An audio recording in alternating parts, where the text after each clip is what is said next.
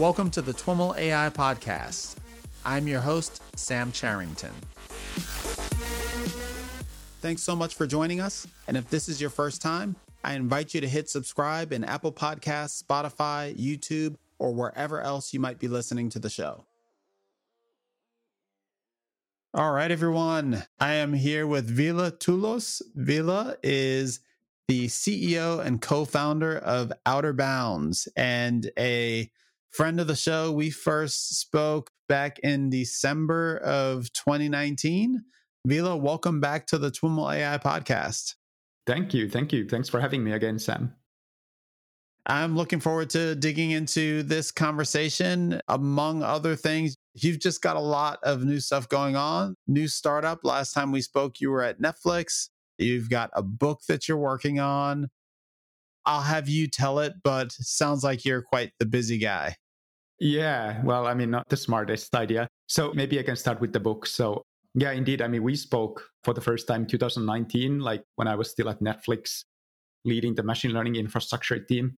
We talked about Metaflow, which is the open source framework for machine learning infrastructure that we had started developing. And uh, whenever I spoke about overall how Netflix does machine learning, how Netflix does data science at different conferences and so forth, it always felt that there was never enough time to kind of really dig deep into details. I mean, because of course, I mean, this is a complex field. There are many, many kind of important topics. So I thought that, well, it would be fun to write a book and like, so would have enough like pages to cover like all the different topics in detail. And I think that that's really happening at the same time. It's a crazy amount of work. I should have known that like when I started, but yeah, no, that's going well. And like, hopefully the book will be out like uh, early next year. Awesome. Just to rewind a bit so folks get to know a little bit about your background. It's been a bit since we spoke last time. You know, how'd you get mm-hmm. into all of this data science and ML infrastructure stuff? Yeah, good question. Well, embarrassingly enough, I've been kind of doing this like for a long time. I, I joined my first neural network startup early 2000s.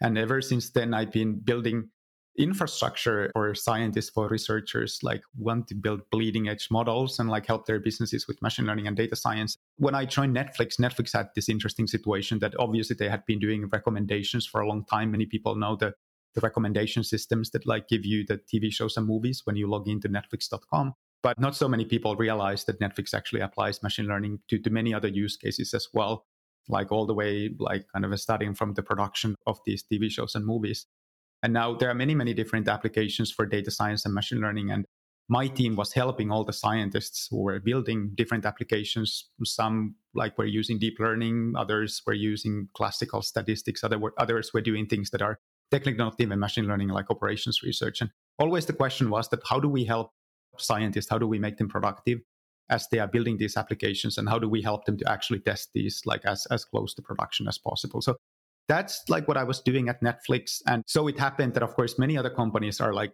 trying to figure this out and like have been trying to figure this out like for the past couple of years. So, so we open sourced the package and like now, now continuing that journey like with the new startups. Mm-hmm. So Outerbounds is focused on commercializing Metaflow, the work you started at Netflix. Yeah, yeah, like or like kind of the big theme overall that like how do we help data scientists, machine learning people at different companies in actually like helping their companies how to become productive, and of course, Metaflow is a big part of that story. Mm-hmm, mm-hmm. Why don't we start with digging into Metaflow? What's the main problem that Metaflow is trying to solve, and how does it differ from you know what's now become an explosion of ML ops tools and products? It's actually like really interesting that, of course, now there's indeed this like a Cambrian explosion of different startups tools, like approaching this whole industry like from different angles. But back when we started in 2017, this was before SageMaker, this was before MLflow, this was before Kubeflow. But the problem space was still the same. So, what was the situation at Netflix at the time? And I believe that this resonates with many other companies as well, that there was plenty of existing infrastructure so you had a compute layer, so you could actually run containers at scale in the cloud. You had a data warehouse, maybe a, like S3 or like a cloud-based data lake. On the other hand, like you may may have had some orchestration systems that allow you to kind of run these DAGs at scale. And like maybe you had some kind of a, like a versioning systems, at least for the code. But now what we recognized is that stitching these systems together to build end-to-end ML applications was really, really hard, especially for data scientists who are not software engineers and like maybe not distributed systems engineers by training. So the idea of Metaflow since the very beginning is that like, can we take all these existing pieces of infrastructure and like really think about the stack systematically, like all the way starting from data, compute, orchestration, versioning, and so forth, and then like wrap it in a kind of very user friendly package, really quite concretely a, a, Python library. So that people who mainly have been using, let's say, Jupyter notebooks in the past are actually able to build applications that are more production ready. And of course, at Netflix, as with many other companies, the old model used to be that you had maybe a data scientist who maybe prototyped something in a notebook and maybe a different machine learning engineer who then like took the model and kind of rewrote the model maybe in another language to make it more production ready. As, as, even at Netflix, as the kind of demands for like kind of speeding up the iterations grew, I mean, it was obvious that like, well, I mean, we can't just have that model like where one person like writes one version and then it has to be rewritten for production. And the idea was that okay, could we have a system that allows these data scientists to build more or less uh, production ready pipelines like from the get go? And that's kind of like what we have been trying to do. And like it was really quite successful at Netflix. And now, I mean, as open source, I mean, like other companies have found it useful as well. Trying to make sure that like it, it really works for different companies outside Netflix now. Mm-hmm. What are some of the examples of some other users that are using it now? Yeah, good question. Well, if you look at the GitHub repo or like if you come to our Slack channel, like you will see many familiar names like the Zillow real estate company, 23andMe, of course, like in, in bioinformatics. Like we have actually a like, good number of drone companies who build uh, like drones to computer really interesting computer vision. Cnn like recently blogged about like how they increase the productivity of, of their data science organization with metaflow. So usually the pattern is always the same that there's some engineering team like platform team who have recognized the need that they have to make their platform more usable for data scientists and then they don't want to write everything from scratch. And like for them metaflow provides really nice baseline kind of a foundation on which they can then like build their maybe company specific customizations. So I really do believe that machine learning comes in many different shapes and sizes. So there isn't like a one size fits all approach. So we don't claim that we have a silver bullet that solves all problems, but it's more so that the foundational questions are always the same. Everybody needs data, everybody needs compute, pretty much everybody needs orchestration, versioning. So at least like we can help people with that. And is there a particular feature set or set of functionality or use case that is kind of the the sweet spot or the core value proposition relative to other things that are out there? There are like so many different companies and open source tools that it's actually like even for me it's kind of hard to tell anything apart. Like everything everybody is like a ml ops company these days. And so forth what we have been doing since the very beginning is really focused on the usability. I mean really like the human centric infrastructure knowing that ultimately it is the data scientist who kind of uh, make or break it and like kind of a, can can determine the success of any project. So really focusing on that like human interface. So that has been something that like we have been doing. I think like that's what like really draws many people to metaflow in contrast to other solutions. Instead of like really focusing on like the engineering nitty gritty and like you have to know kubernetes and docker and yaml and like so forth how easy python interface can we possibly provide so that like people can actually like kind of deploy to production as easily as possible so, what's a specific example of a you know, an API or, or something that you find that folks you know struggle to do, and Metaflow provides it for them in uh, a much easier way?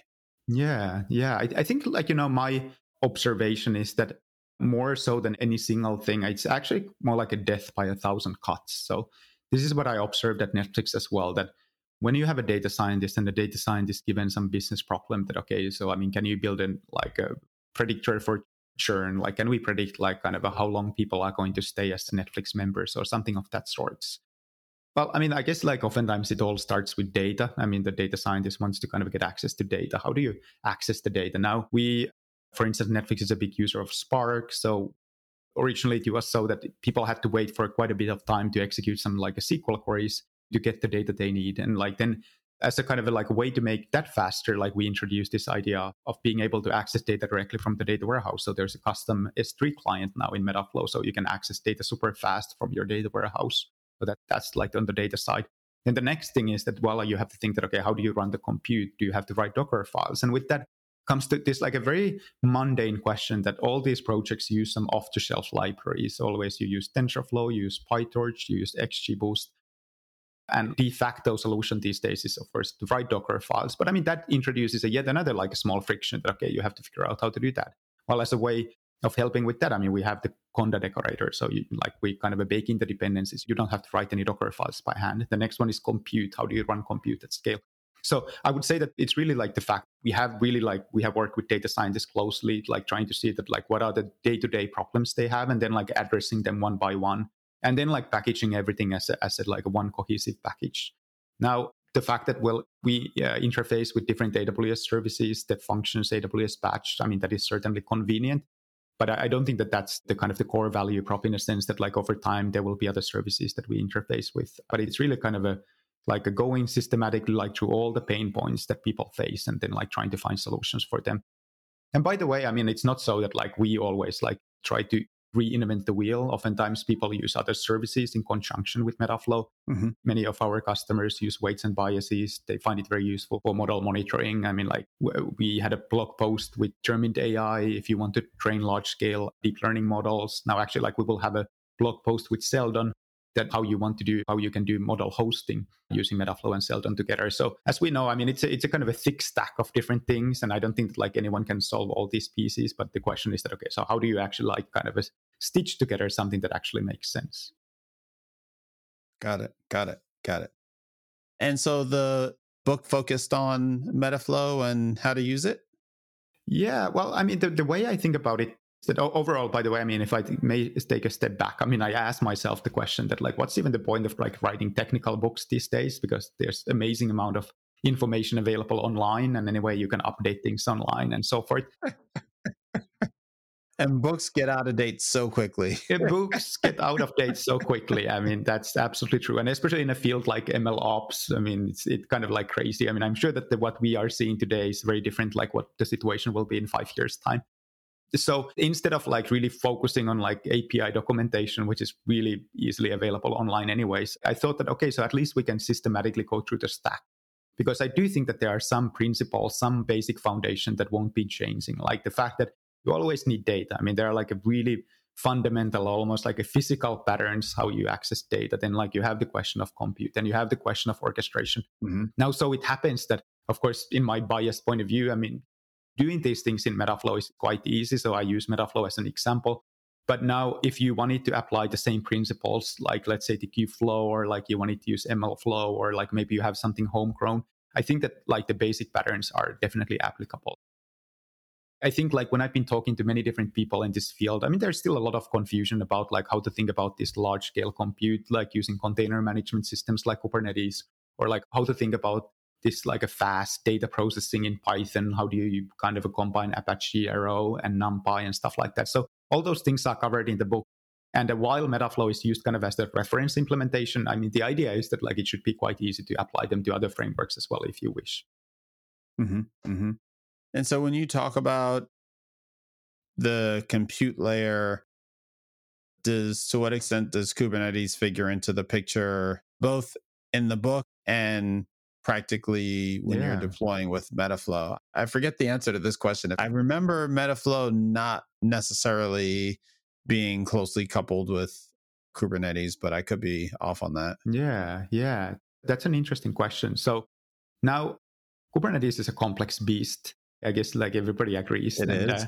Uh, at the same time it seems that it's here to stay and it does actually solve like many like a very very like a foundational questions for many companies. And mm-hmm. of course many companies have found it quite useful in orchestrating microservices. So you have i mean nothing to do with machine learning but i mean just that like you want to keep your company's product running you have multiple microservices you have to deploy them somewhere. Kubernetes provides exactly the right primitives. And of course what's even more you have the whole ecosystem of tools available on top of Uh, Kubernetes. So you know how to deploy applications using Helm, like you can monitor stuff. So many good things about that ecosystem overall. Definitely the big downside is, is complexity.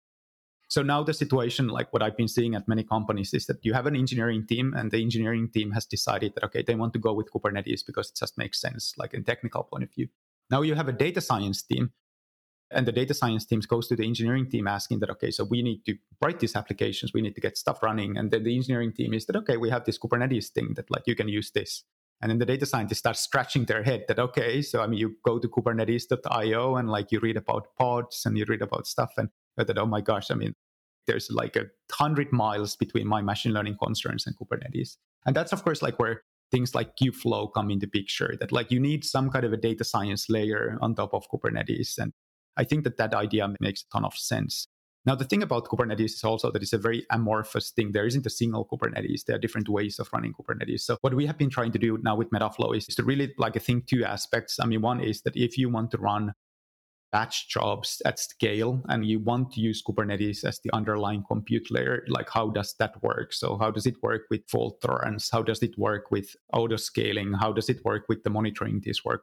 Luckily, we had experience like with this from Netflix that Netflix actually has another system called Titus that's open source as well. I mean, it predates Kubernetes and now Netflix has been also like starting to look more deeply into Kubernetes, but at least when it comes to running really these large fleets of containers at scale, like we had experience of that. And like we started making those experiences in into the new Kubernetes decorator that we have been building in Metaflow, and that will be going out in a few weeks' time. So that's coming soon. Also, I do see that it's kind of a beginning of a journey. I don't think that like anything related to Kubernetes is ever done. Yeah. So it's of course also an evolving landscape there. But um, and there are other things like Argo. I mean, let's say you want to do orchestration on top of Kubernetes, something like Argo might be a good solution. But at the same time, I mean, there are many other systems that are really like trying to figure out their Kubernetes story. I'm sure that like over the next couple of years, we will even see a richer ecosystem of applications.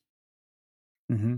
It sounds like the summary there was when Metaflow was at Netflix, you didn't need Kubernetes because you had your own thing. And now that you're out talking to other non Netflix organizations, Kubernetes has become a, a requirement to some degree. Yeah, I think that that's one way of like putting it. Also, another kind of very practical reason is that we interface directly like with number of AWS services, and I honestly think that like for many companies, just using AWS Batch, AWS Step Functions, it's the easiest approach, and like there's absolutely mm-hmm. nothing mm-hmm. wrong with that. I mean, like you you don't do anything wrong if you don't use Kubernetes.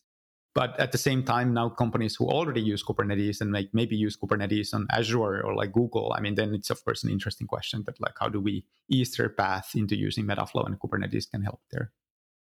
Yeah, there's an interesting discussion about kind of ways of achieving scale and different layers of cloud services that can be applied towards achieving scale for deployed machine learning models in the book. And you talk about services like batch and step functions and lambdas like how complete are those services in allowing someone to deliver a production ml system today mm-hmm.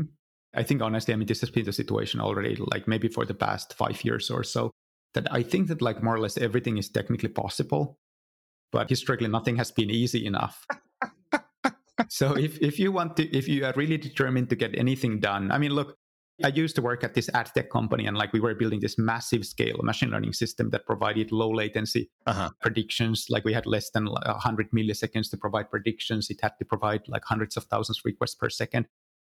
And like that system was like they started building it 15 years ago, something like really like crazy time ago. So and like of course the same story at Google, Yahoo, and like all these companies. So it has been possible. Now the fact is that it has required an inordinate amount of effort and like a big very talented engineers, senior engineering teams, like building this stuff like a very like hand built, like bespoke systems. So I think that that's really like what's changing. That now with these higher level services like batch and step functions and Argo and, and so forth. So all these things become more accessible to more companies who don't have and don't want to hire like these crazy engineering teams building systems from scratch. And then also, of course, like the end user data scientists. So I don't think that like we are quite yet there. I think that there's work to be done. Good example is serverless let's say for machine learning, the serverless is a great idea that like I just I say that okay, so I want to do this like a crazy hyperparameter grid search and I want to run like a thousand models and like just like submit these things in the cloud and I want the response in two hours, just make it happen. That's kind of the vision and kind of we are getting there, but I mean there are still like some rough edges. I think that there's stuff that clouds need to fix. I mean also I mean Kubernetes is one component here. I think like we are making slow and steady progress towards that vision. Serverless, at least far as Lambda is concerned and a job that takes two hours to run don't seem necessarily compatible. exactly. That's and like let's say you want to use GPUs, not gonna happen. So yeah, I mean you can't use Lambda, then like you use well, I mean you can't really use Fargate. I mean then you go with AWS Batch. I mean it's yet another service. So there's a lot of complexity here as well. Mm-hmm. I think it's a lot of much of it is actually accidental complexity. Many of these systems, including Kubernetes, originally built, of course, like not for machine learning, not for data science. So there's kind of that impedance mismatch that you are trying to use systems that were not built for machine learning for machine learning workloads. I think that like more and more systems start like treating these compute intense, data intense applications as first class citizens. So that will help over time. But I mean, as of today, I mean, like you kind of see these cracks uh, like between the seams still. Yeah. And that's, of course, like what Metaflow is trying to do that, like, well, I mean, if you want to kind of access the future already now, I mean, you can try to kind of take a look at Metaflow and like we are trying to kind of uh, speed up that future, like kind of then the progress to the future a bit. Does Metaflow use services or depend on services at the level of batch and step functions and things like that? Or is it only expecting kind of raw infrastructure at the cloud? Like at what layer is it interfacing to the cloud? Good question. So, like, we definitely believe on standing on the shoulders of giants. So, I mean, actually, we have taken the stance that we want to integrate with the best of the breed solutions that already exist, including things like AWS Batch. And the reason for that is quite simply not because these systems are perfect, but I mean, there's so much engineering work that goes into building even these lower layers. Mm-hmm. It's just a kind of a humble recognition that like if you want to run like big fleets of containers in the cloud, there are many nitty gritty details that you have to figure out. I don't think that like anyone has resources to kind of uh, build everything from scratch. So yeah, I mean, indeed, we integrate with batch like directly, like we don't go to EC2 directly. Now with Kubernetes, well, I mean, Kubernetes is an interesting story, of course, because it's kind of a like a slightly different kind of animal. But I mean, in many other cases, the orchestration is a good example that people always wonder about the DAG orchestration and like if Metaflow is like Airflow or like a Prefect or Argo or Dagster or like what have you. Mm-hmm. And again, like even with orchestrators, our point of view, I mean, this is like again, like coming from like very many battle scars, like when it comes to running hundreds of thousands of workflows, that building a robust workflow orchestrator is actually hard work and like it takes a countless number of engineering hours and instead of us like trying to claim that we are just building a new like a workflow orchestrator like we want to integrate with whoever like kind of builds the best one. Mm-hmm. the reason like why for instance like we like aws step functions is that well aws just like has a really good track record in keeping these services running. So if you just want to like a no hassle system that somebody else takes care of i mean that is like a reasonable solution. I mean of course there are others like airflow is super popular. I mean many good things about airflow. Again i mean like requires a bit more kind of a like hand holding, like if you want it, want to run it at scale. And that's why there are other companies who provide that as a service. But we see that machine learning ultimately is kind of a, like a layer on top of like of all this foundational infrastructure. And I don't think fundamentally, let's say machine learning needs a whole different kind of a compute layer or like whole different kind of a data layer or whole different kind of an orchestration layer but then it needs to add layers on top of those things. So let's say when it comes to model monitoring model versioning of course like all everything related to feature engineering these are complex topics that then like need to be layered on top of this foundational infrastructure stack. Yeah yeah. So is the implication then that metaflow kind of is and will remain a aws specific tool?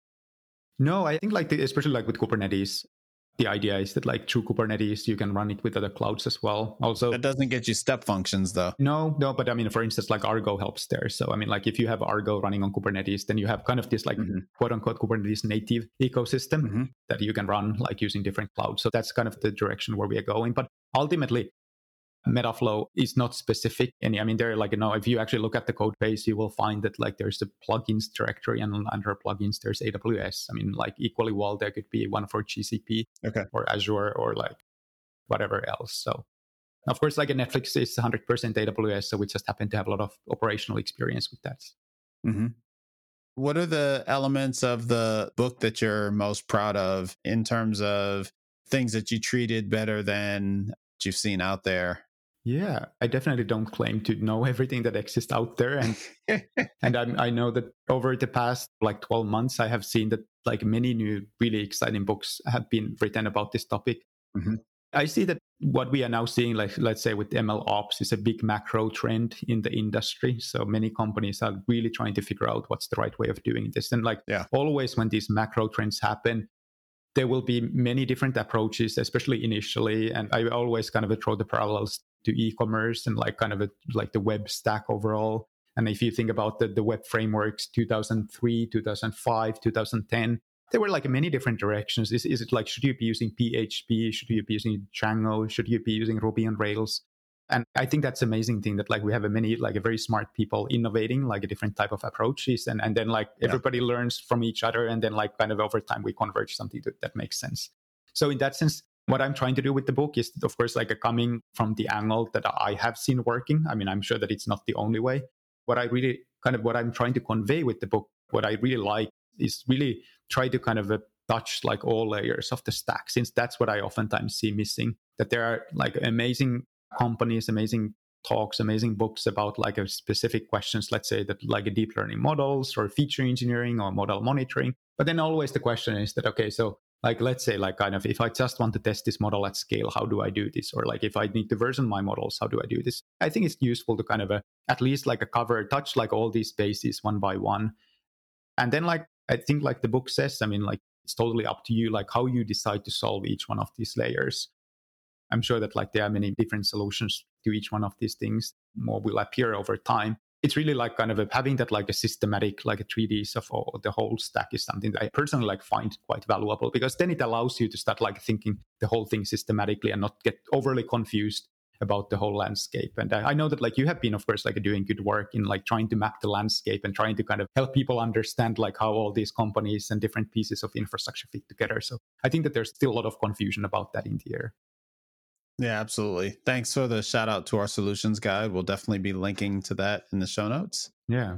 You raised this interesting point about convergence that kind of had my head spinning as you're speaking. Like, what have we converged to on the web? you could say JavaScript, but then that thing, there is a total divergence in terms of JavaScript frameworks. And yeah, well, you know, I mean, like, I would say that, like, we have got rid of some things that maybe didn't work so well. I mean, like, I don't know how many people anymore, like, write CGI bins. So, how many people install mod Perl. And I think that, like, what really makes a big difference is the fact that if let's say you are not a C coder, like if you don't know like a web server's HTTP, you can go to Squarespace, you can go to Shopify, and actually like without any coding skills, you can actually set up an e-commerce store. And I think that that is really the fundamental qualitative change. Now we have probably 10 times more people who can actually start selling coffee or baby shoes or whatever online. Yeah. And like we are not yet at that point, like with machine learning. I mean, the, the fact is that if you are like a random company you want to start applying machine learning, you want to hire a data scientist, and now you are thinking that, oh my gosh, how do we make this person productive? How do we actually allow them to study trading? I mean, you're still at pretty much at loss that like, okay, so what kind of tooling? I mean, okay, here's a laptop and like maybe you have a Jupyter notebook on the laptop, but I mean, what else? So I think that that's something that's going to take another five years to figure out. Yeah, yeah. It's an interesting question. I wonder if it's less convergence and more like raising the level of abstraction. Like the yeah CGI bin was a pretty low level of abstraction, and now we have all different kinds of things. Mm-hmm. Kubernetes is pretty low level. I mean, look, I mean, there are still companies who say that like data scientists should learn yeah. Kubernetes. It's like it's data science or like web developers learning CGI bin or like kind of Apache config. I mean, honestly, I mean, most people don't care anymore. So yeah, I mean, the fact is that like the, the progress is never linear. It's kind of funny that like oftentimes we take two steps forward and like occasionally like three steps backward. Uh-huh. I remember like for instance like when MapReduce Hadoop was a big thing. I mean people like were really interested in re-implementing all machine learning algorithms on top of the MapReduce paradigm. And it's just like a mind-boggling exercise that it doesn't make much sense and everything becomes slower than what they used to be and then like it turned out that that was a bit of an evolutionary dead end and like then people like kind of came back and now i mean we have a much more sensible approaches. And, but i mean yeah i mean it takes a bit of a brownian walk always to come to the good solutions. Uh-huh uh-huh. But when you think of like the persona that you're building metaflow for is it kind of this traditional data scientist that wasn't kind of you know their kind of sweet spot tool isn't Kubernetes or containers, but rather Jupyter notebooks and traditional Python tools? the minimum height for this ride that we have always required is that well you kind of need to know some python uh-huh. so let's say that like if you have been able to like go through scikit-learn tutorial in a jupyter notebook then i think like you have a good skill set that you can get going assuming that especially like kind of if there's someone like to maybe help to deploy the system let's say i mean when it comes to getting your AWS account set up, I mean, it requires that you go to the CloudFormation console and there are many new concepts there and, and that's it. But I mean, once you have the system set up, then at least like if you are able to write Python code, I mean, you should get pretty far. And that's really the idea. And like another thing that I really strongly feel about is that as we all know, experimentation is really key to data science. And like the idea that you can try even like crazy ideas is really, really important for all machine learning data science projects. And now what I have seen happening in practice is that many data scientists, especially those who don't necessarily have like a 10 years of experience, they are very hesitant to try out crazy things because they're afraid that they will break something. There might be an engineer yelling at them that, look, I mean, you are allocating too much memory or like kind of you are making your Docker file incorrectly. And that kind of makes them self censor. It makes them self limit, like what they do. And they maybe stick with some paved path that, okay, I mean, as long as I'm doing exactly this thing, I mean, then it's fine. Mm-hmm. I think that it's quite detrimental, like for data science projects, where it's very important that you are like able to try different tools, different approaches, like test freely. And and like one really key idea, what we have always had, is that whatever the infrastructure does, it should work so that like the data scientists can't break anything, and there should be a strong isolation, let's say, between the production pipelines and the experimentation. That let's say if your company has a production ML pipeline, no matter what the data scientist does on their laptop, assuming that they are not actively malicious, which is usually not the case, they can break the production. If you ask this question, like kind of from yourself at your own company, that is it so that you can run any piece of code on your laptop and like no matter what you do, like kind of it can't break production? Unfortunately, often, I mean, the answer is still no. There are commands, there are things that you can run that will break everything. And it's all those things that now imagine that you hire a new data scientist, a new employee at your company, you give them a laptop and you say that, okay, so here are some things you can do, but I mean, please don't do that and don't do that, or otherwise, like kind of all hell breaks loose and then of course i mean people become afraid and that like really limits their productivity and creativity. So i think that this is really important part like of how we think about the persona as well. No matter like kind of what kind of background you have like whether you are experienced inexperienced even for myself i want to have that feeling that okay i can do whatever and like i can't like break things really bad. I think that's really important because then no matter like if you are like a 10 year old or like if you are like kind of if you have been doing this for a long time we can just tell that okay start tinkering, start trying. I mean, like Google stuff, like copy paste stuff from Stack Overflow, it might be totally crazy. Or like use GitHub Copilot and like what you get out, I mean, might be totally incorrect, but I mean, like at least you can't break anything. I think that's that's really important. Mm-hmm, mm-hmm. So one challenge that we see a lot is kind of folks scratching their own itch, building tools and platforms that solve a specific problem, going out to doing it scale, as a commercial entity and then realizing there's you know not just that core persona the data scientist persona but also there are enterprise IT and security and all these other people that mm-hmm. either need or want to be involved at scale yeah. do you you know to what extent are you catering to and this is of course particularly true in ML ops which has as a bona fide part of the name ops to what extent are you catering to that community, building tools for them, thinking about their requirements, and how does that show up in, in what you're doing? Yeah, yeah, good question. Now, the way I think about it is that as long as machine learning and data science was like a research activity, so you had R&D and like you had people doing development, you had people doing research. Like as long as it was only research, you could have these isolated environments that had nothing to do with production. They could have their own rules, their own whatever like a crazy sandbox is. Like it wasn't like kind of that important that you actually interface with IT, interface with security. Now, I think that as companies really want to start employing ML in production, actually like to help the bottom line of the company to actually like drive revenue and so forth. The ML can't be a research activity anymore. It can't be an island. It can't be an like an isolated sandbox anymore.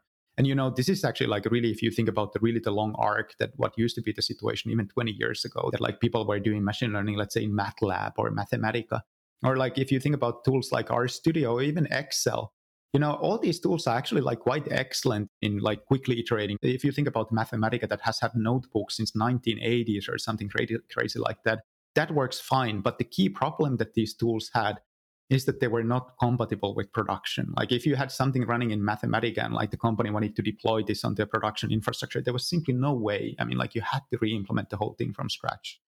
And now as we want to start using machine learning in production, like we really have to kind of break these barriers and get out of the sandbox. And I think that then it's absolutely inevitable that like the, the ML needs to kind of grow up and it needs to start complying like with these governance policies, with the security policies, with whatever like IT things you have. And now we are in this interesting kind of a conflict even that like we want to iterate, like we want to experiment like with crazy things. And at the same time, as things approach production, like we want to play nicely by all the kind of the rules of the production. So that is the kind of the gap that we are trying to bridge. And I think that the important thing is there also to do it gradually. I think that too many companies still are thinking it as a black and white matter that either you have something that's totally crazy, totally not production compatible, or then you have something that like 100% like kind of a all I's are dotted and all T's are crossed, like that takes a lot of effort. I think that like Netflix managed to do this really well. I mean, thanks to their experimentation culture. Let's say you have an A B test and like you have a production model, somebody builds a new model. Now, in order to test the new model in kind of a, actually like to get good read if it works, you have to deploy it to production and run an A B test. Now, at the same time, the new experiment doesn't necessarily like have to be kind of as production ready as the kind of what's already deployed in production. And like there should be a path. There should be a way how you can like run these experiments easily so that they are good enough that like you dare to run them in production. You dare to expose the results to to actual users. And at the same time you don't want to impose so many restrictions and so many constraints that it takes six months to kind of get any experiment running. So i think that that's the kind of interesting kind of the line that like many many companies have to walk that okay so how do we think about like a 100% production? How do we think about 10% production? How do we think about 50% production? And like what are the governance policies at each kind of a step on this journey? So but yes i mean i guess the kind of a very very short answer is that yes like we should be thinking about all these like operational but it's not black and white things. Yeah yeah.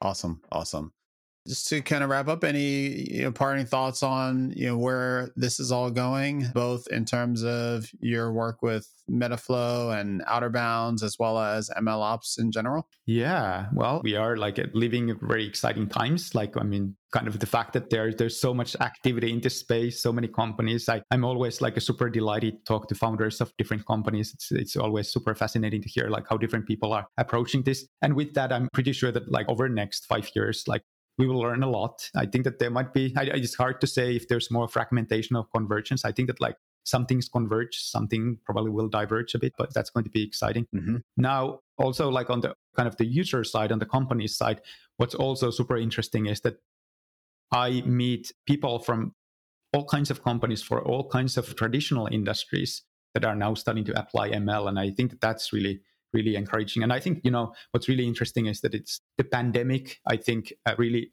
kind of a leapfrogged this development. That as there was more pressure for all companies to go digital, like for all companies to go online, with that came the idea that, okay, we have to become smarter about our business. The competition is tougher. And, and more and more companies realize that, oh, I mean, like we actually should have a recommendation system on our website, or like we should be thinking about our logistics. So we maybe we should be analyzing our churn and all that stuff. So more and more companies are starting to do this for real. Of course, I mean, still today, it's not as easy as it should be. And like, of course, what we are trying to do is to try to make it easier. So definitely, I mean, I invite anybody like kind of a, who has any interesting ideas, want to chat. I mean, like reach out to me. So we have an open Slack at slack.outerbounds.co. I mean, like everybody's welcome to join. I mean, it's not only about Metaflow. If you happen to be using Metaflow, I mean, we are happy to help you there. But I mean, otherwise, like just like happy to chat and share notes. Awesome. Awesome. Well, Ville, thanks so much for taking the time to keep us updated as to what you're up to. Yeah, thank you. Thanks for having me. Thank you. All right, everyone, that's our show for today. To learn more about today's guest or the topics mentioned in this interview, visit twimlai.com. Of course, if you like what you hear on the podcast, please subscribe, rate, and review the show on your favorite podcatcher. Thanks so much for listening and catch you next time.